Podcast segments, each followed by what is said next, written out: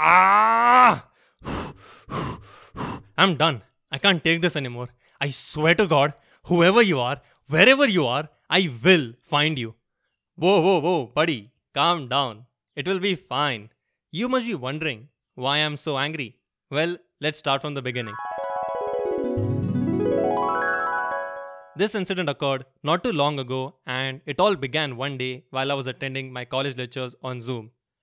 Everything was normal as it should be until one participant unmuted themselves and started blasting inappropriate music in the middle of the lecture. In the beginning, it was mildly annoying, but the participants still did not stop the music and continued playing it, ignoring the teacher's warnings to stop it. Eventually, the teacher took matters into her own hands and kicked out the participant. I texted my best friend Melissa that night discussing the strange event.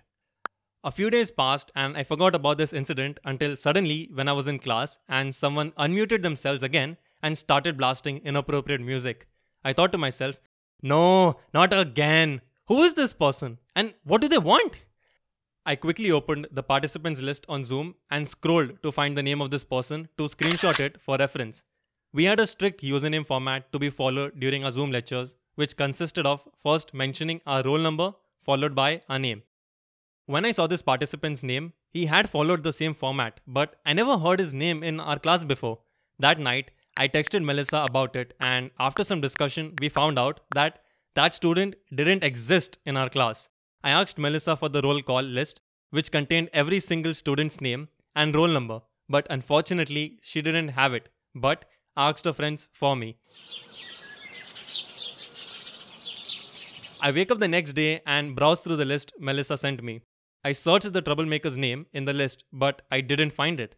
So I searched his roll number instead, which made me realize that he took the roll number of an existing student and used a fake name to disguise himself. After causing ruckus two times during our lectures, this prankster got all the students talking about him in our college group. I was intrigued by his behavior to say the least intrigued to a point where I intentionally scrolled through the participants list to find him during my lectures. Thankfully, he didn't join that day. I checked the list the next day, but he didn't join that day as well. I thought, he's doing this waiting thing on purpose so that he can strike with the element of surprise, catching all of us off guard. I said, You won't fool me this time, prankster. I will be ready and waiting for you.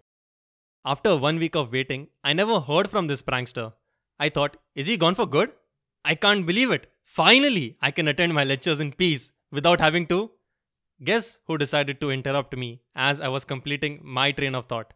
That's right, the annoying prankster made an appearance. This time, he cussed and used abusive language towards our teacher and college. Ah! I'm done. I can't take this anymore. I swear to God, whoever you are, Wherever you are, I will find you. I quickly scrolled through the participants list to find his name, but didn't find it. However, I found two duplicate participant names and profile pictures. He knew his previous username wouldn't let him enter the meeting again, so he decided to impersonate an existing student, which made me notice his approach was getting smarter by the minute. Eventually, the teacher found the impersonator because his mic was on and kicked him out. Later, I asked Melissa, Do you want to join me in solving the mystery behind the anonymous Zoom call prankster? She agreed and asked me to lay down all the facts I knew about the prankster. I said, Well, we know that he's a boy, that's for sure. Um, we don't know his name, but uh, we know he's from our college. Melissa asked, How do you know he's from our college? I said, an outsider would only do it so many times before he loses incentive to do so. Whereas our troublemaker doesn't stop, which shows it's someone on the inside doing this. She said, Okay, what else do we know? I said, The prankster seems to be targeting some lectures more than the others. She said, He targets our accounts lectures more than the others, but our accounts teacher is the most lenient, so I don't understand why this specific lecture. I said, why would you pick on someone who didn't do you wrong? She said, Well, what if the reason he targets her is because she's lenient? I said, He chose her accounts lecture because if he were to pull off such a thing during other lectures, the teachers would kick him out instantly. She said, It makes sense because our accounts teacher gives several warnings before kicking him out. It was then up to me to figure out who it could be. I thought a person could be joining in with two devices, with one attending the lecture and with the other pulling the pranks. This one seemed most likely because if he were to not join the lecture, a lot of suspicion would go on those students who were absent during these events. I've seen how smart this prankster was and knew he wouldn't make such a mistake that would give away his identity so easily. I couldn't sleep that night as I was thinking of possible suspects from my class who would be behind these attacks. The next day during our accounts lecture, I intently scrolled through the participants list to find this prankster. I gave it a thorough look but didn't find any suspicious names. So I took a breath of fresh air and relaxed. 20 minutes into the meeting, someone unmuted their mic and started blasting inappropriate music. I was like, How? This shouldn't be physically possible. I quickly opened the participants list to see who it was, only to find he's impersonating a girl's account. Eventually, he was kicked out again. I stared at the wall, wondering how he pulled it off, when all of a sudden my brain gave me a hypothesis as to how he could have pulled it off. First, he joined the meeting using his regular account. Second, he browsed through the participants list and noted the absentees. Third, using his fake account, he enrolled in as the absentee who came late, preventing duplicate participants. I shared my findings with Melissa and she said, Whoa, am I speaking to the real Sherlock Holmes? I said, Anyone could have come to these conclusions if they thought uh, long and hard enough. I felt like I was one step closer to revealing the identity behind the anonymous troublemaker. I slept peacefully that night, unbeknownst to what was in store for me the next day. The next day, we got a notice from the principal saying that they were fed up with this behavior and that the person should reveal themselves, otherwise, there would be serious consequences. I thought, which prankster in their right mind would reveal themselves for the punishment? During my lectures that day, I realized several people joined the meeting late, so suspecting all people who joined late wasn't feasible. Moreover, everyone was scared to be absent because it would give the prankster a chance to use their account for impersonation during their absence. Melissa asked me, We have arrived at a dead end, haven't we?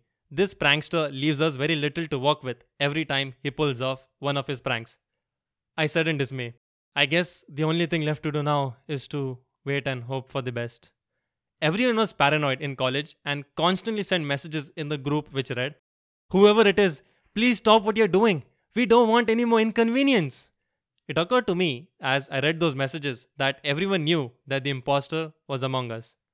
However, the impostor never replied to those pleas and or revealed his identity.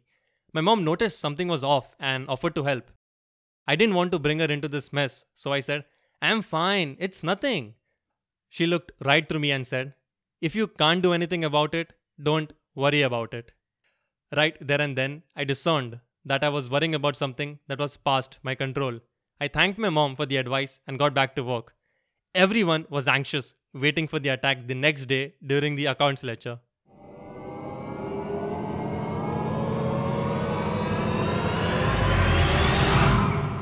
Thankfully, he never attacked, and the entire lecture was completed peacefully. A few days passed, and I still didn't hear from him. Eventually, a week, month, several months passed, leading up to now as I record this episode, and I've never heard from him since. I don't know who the anonymous troublemaker was, why he did all this, why he stopped suddenly, or what the agenda was behind all this. What I do know is that he was troubled mentally and he dealt with it unethically, causing others harm. I feel bad for the teachers who wanted to teach but were subjected to the pranksters' shenanigans. I believe what he did was immoral, but hope he gets well soon and can recover from the hardships he's facing in life. The end.